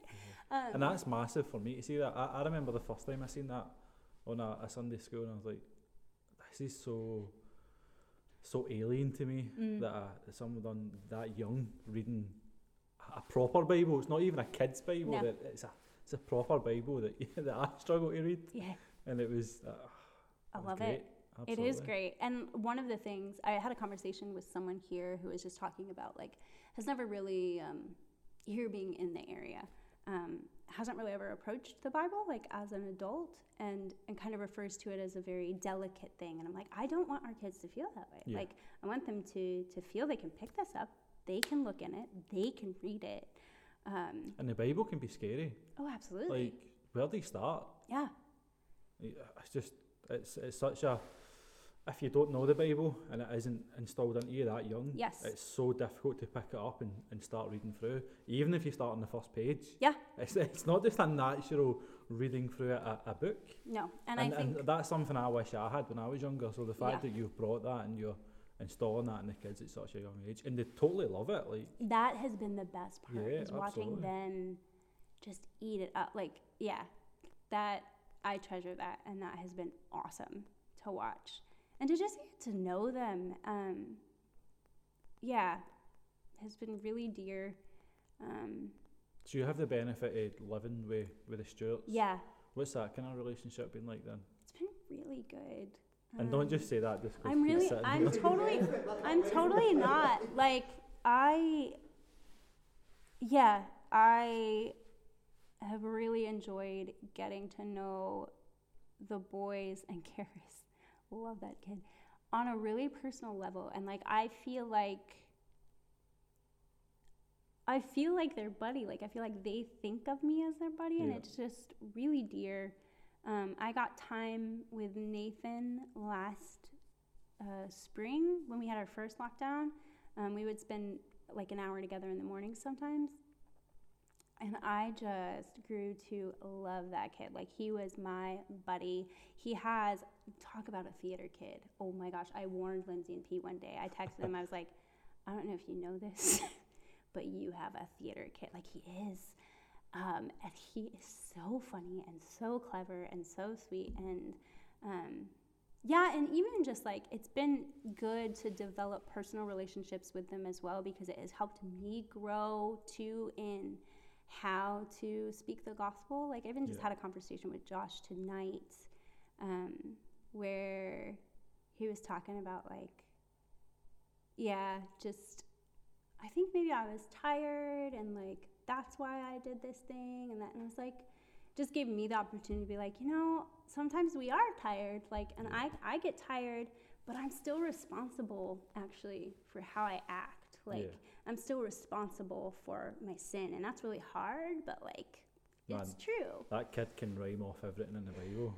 yes and that's been great too to just watch them like grow and like and it's also been so dear to um i've since lockdown um, i think some of the things that we try to bring to the structure now are opening the word with the kids and prayer Yeah. um, not with the like with the kids yes but i've been trying to like implement prayer for the kids and Yeah. prayer for preparing a lesson so before someone prepares a lesson they're supposed to pray for the kids by name. Yep. And like that has been such a good exercise for me and like to remember our kids individually and like to pray for their salvation and like to remember them as individuals and then it helps me also just like like remember the different things they're going through.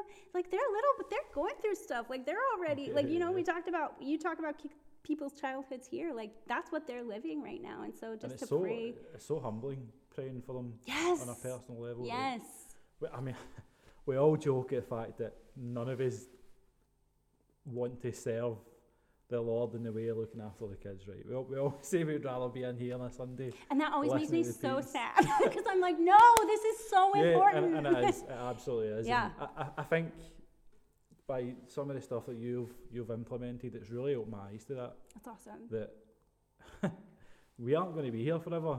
No. There's always going to be kids that are going to grow up to to spread the gospel Yeah. and to love Jesus. And, Yeah, and they're the that's why it's church, so like- important, man. Like, and they're unreached like they Yeah, you know absolutely. they they need to hear the gospel just they- like we need to hear it on the sunday Yeah. morning and anything that like again when i said i don't know what i'm doing like i'm not joking like this is new territory to me and anything that i do i have like ripped off from what i have learned Yeah. at somewhere like city church where i'm like yeah this is important for kids like um and then just like i think things that my mom helped instill in me about children being important like Yeah. and how they think is important and respecting them and realizing that they're little people like um they're not to just be brushed aside like absolutely. yeah um, And even watching them on a while during Sunday uh, Sunday school, it's like sometimes you just wish you still had that childlike faith. yeah Like, well and then you can also immense. see well and you can see the early things too like like i said like even the perfectionist stuff where you can start praying and being like oh, i know how that can affect you like and your faith Yeah, like i know how those questions you have like it is great that's another thing that i like to encourage is that like i don't want a kid to feel like they can't ask a theological question. Yeah, like i want to be able to have the hard discussions. I remember having a discussion when we used to get to have lunch with a kid who was like yeah so i don't really understand like why god would create adam and eve and know that like he knows they're going to sin. And i was like i have struggled with this. So like you know just being able to talk with him on the level and be like yeah totally get it you should ask those questions also you know what helps me in this is remembering that god is good like i've struggled with this so much too but Yeah. i have to remember that god is good like and if i trust and believe that then that helps me with these questions that are hard that you should ask yeah, absolutely. um, yeah Okay, so you've been focusing on mainly the kids stuff.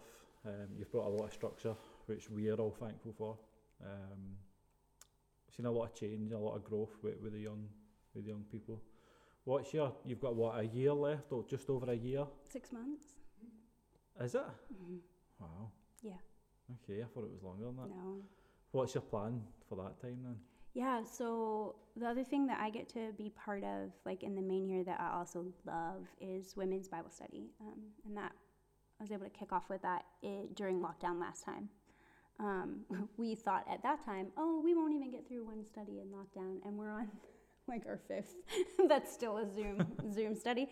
Uh, yeah, we didn't think it would last because we didn't think lockdown would last. Um, but that has been such a joy for so many of the same reasons. Just like opening up the Word with people, like with women, um, people getting excited about the Word, like studying books that we haven't studied before. Yeah. I have, uh, I think, as an adult Christian, um, I have such a new love this year for uh, the Old Testament.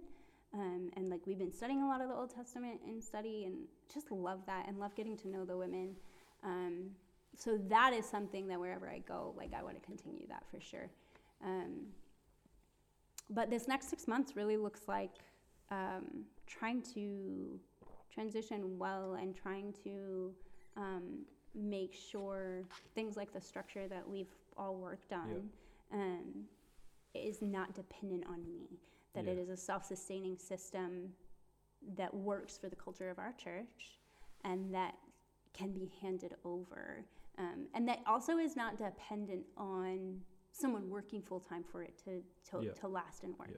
So really communicating that vision and like doing some teacher training, um, that's part of the next six months. And then also just giving opportunity to more women to lead in Bible study. So um, Dilly's been able to do that, and then there are a couple other women that I'd love to see just kind of lead us through a session, like Yeah. in something we're already working on, so that more people are comfortable just um, being part of that. Like Kara is great; like she does that all the time. Um, but to help her be equipped with other women in our church, members of our church who are able to do that, because we have women who are able to do that. Yeah. Um, and so that's also awesome. Like looking around and being like, the Lord has grown this church, and we have members who could do the things that I have come here to do. Like, example, like, not to put you on the spot, and I know you were saying, like, I love to be up here, like, it, and serving in kids can be hard, but like, you are awesome downstairs with the kids and they listen to you and like when you were assisting me the other day when we got to meet together as a church it was so great because like you anticipate well like you work with the kids well and that's just such a good thing to see and i see that in various places in our church so a big part of the next six months is like handing over these things Yeah. um, yeah and and just trying to leverage my time well Okay. So what's just came to me is we now have six months to really be putting peer pressure on even more for you for you yeah, to so stay. that has started. that is Pete's new prerogative. yeah. I, I totally realised it would just I missed a, a full year and it was because of lockdown. So almost, crazy. so- Yeah, but also I feel like I've gotten to know you and Yeah, Allie during absolutely. that year. Like praise Thanks the Lord for the treat tree fleet. fleet and the We shout out, Bridgman's yeah. Garden. Yes, Man, yes. yeah, like so grateful for that. And that's another of those timing things. Like, it's just been cool to see what the Lord has done Yeah. during this crazy, And would, have, would that have happened if it wasn't for lockdown? Fleet, maybe, no, maybe not. probably, not. Yeah, I don't think I would have even had the same opportunity with Bible study for Mm-hmm. lockdown, or that we would have had the same kind of attendance with Bible study. Yeah. Because we have women from all over, and being able to meet on Zoom, while not ideal, does create a better um, ability for consistency for people who don't live in the area. Um, so that's been awesome. Absolutely, Um, yeah. Again, not the ideal. We would rather be in person, Yeah. but there are there are pros to this weird weird time that Yeah. the Lord has used for sure. Absolutely. Okay, I think we'll come to the point now where hopefully you've prepared uh, uh, your favourite verse. Well, so we know how long-winded I've been, so it's it's more than worse because of Yeah. course it is. Yeah. Okay, so why don't you tell us what it is, where it's from, read it to us, and then uh, talk us through why you why you went with it. I mean, a Sure. chat about that. Sure. So, um, it's funny. I was thinking when you were talking about a verse and speaking of being long-winded, that like I think a part of um, my theology now too is that it is hard to just be like, oh, I love this verse. Like I feel like Yeah. the Lord now. That I love portions of scripture because like you keep going, you're like, yes, yes, like you can't, you, you don't want to take things out of context and stuff. So I really love um, Ephesians. Yep. Um, I am not going to read the whole chunk that I love because I was really struggling because I actually love Ephesians 1, 2, and 3. um, and I really love this chunk in 1, but I don't feel like it unpacks the same concept. I love the wording of 1, but I'm going to read from chapter 2. Um, so it says, And you were dead in the trespasses and sins in which you once walked, following the course of this world, following the prince of the power of the air, the spirit that is now at work in the sons of disobedience, among whom we all once lived in the passions of our flesh, carrying out the desires of the body and the mind, and were by nature children of wrath like the rest of mankind. But God, being rich in mercy, because of the great love with which he loved us, even when we were dead in our trespasses, made us alive together with Christ. By grace you have been saved, and raised us up with him, and seated us with him in the heavenly places in Christ Jesus, so that in the coming ages he might show the immeasurable riches of his grace and kindness toward us in Christ Jesus. For by grace you have been saved through faith. And this is not your own doing, it is the gift of God, not a result of works, so that no one may boast. For we are his workmanship, created in Christ Jesus for good works, which God prepared beforehand that we should walk in them. Sorry, so long.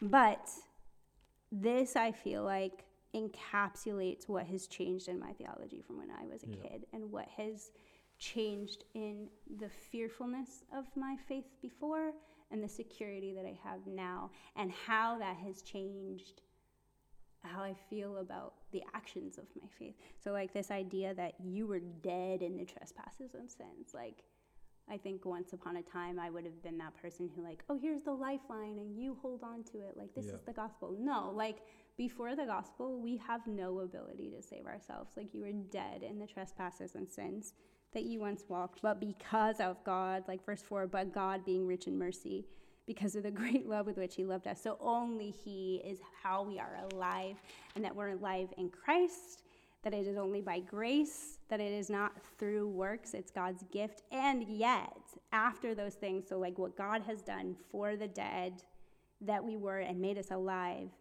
because we're his workmanship created in Christ Jesus for good works. So, like, after all that, like, God has made us alive out of being dead, and now He's given us something to do with that life. Like, not to earn that life, but because He has now made us alive and prepared these good things for us to do. Like, it's just such a reversal, I think, and an encapsulation of what I used to believe and what I now believe. Yeah. Like, I can't be good, and God saved me anyway because He is good, and now He enables me to have real life. And I just love that. And that's the gospel right there. Such a powerful piece of uh, scripture. So So thank you for, for sharing. That was that was awesome. Okay, uh, I think we'll finish in prayer. Great. Um, I'll pray for us um, just before we before we say goodbye. Cool. Lord, thank you again for, for this opportunity. Thank you for um, bringing faith here tonight to share our, our story uh, and our love of you, which is clearly very passionate about, Lord. I just thank you that faith was able to be honest um, and yeah, was able to speak about um, the trials that she's had over the years and how she's continued to lean on you, Lord, and how she she knows the importance of of a church life. Lord, we can't do it on our own, and we know that. We need you, Lord, but we also need a church that you've provided, brothers and sisters that you have saved along with us, Lord. So I just ask that you continue to, to grow your church, and not just in, in our church, but to the ends of the earth, Lord, because I know that that is your will. That is that is what earth is for, Lord. It's to mm. to spread the gospel all over. So Lord, I just ask that you, you use people to to do that. We're all called to called to, to spread the gospel, Lord, but ask that you use people like faith within ministry to to really um, do that, Lord. I'm thankful for what faith has brought to our church. I'm thankful that she sees the love and the and she's encouraged by by the kids here at the church that she knows that without them, Lord, the future is really bleak, and she knows that, that they'll grow up to love you, Lord, and they'll continue to share your word. So, Lord, I just ask that you, you bless the work that she's done here, uh, and whatever happens to faith in the future, that she'll continue to do that work and continue to thrive wherever, wherever you take her, Lord. I bring these things to you tonight in your name and your, your son's name, Jesus. Amen. Amen. Amen. Just before we leave, I have one thing to ask you to do. Sure. I'm just going to put you in the spot here. Okay. Give us your best Scottish accent. Oh Lord, I can't turn it on like that. Oh, you have to. You Peter King. I exactly. know, but I don't do it here because people make fun of me. That's but then alright. it, I'll like lilt suddenly. Also, there's so many dialects. I don't know what to say. I don't know. Sorry.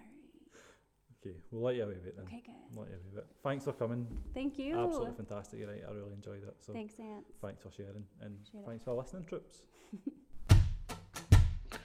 Thank you for listening to the My Hope Story podcast. To find out how you can have your own hope story, go to www.myhopestory.co.uk.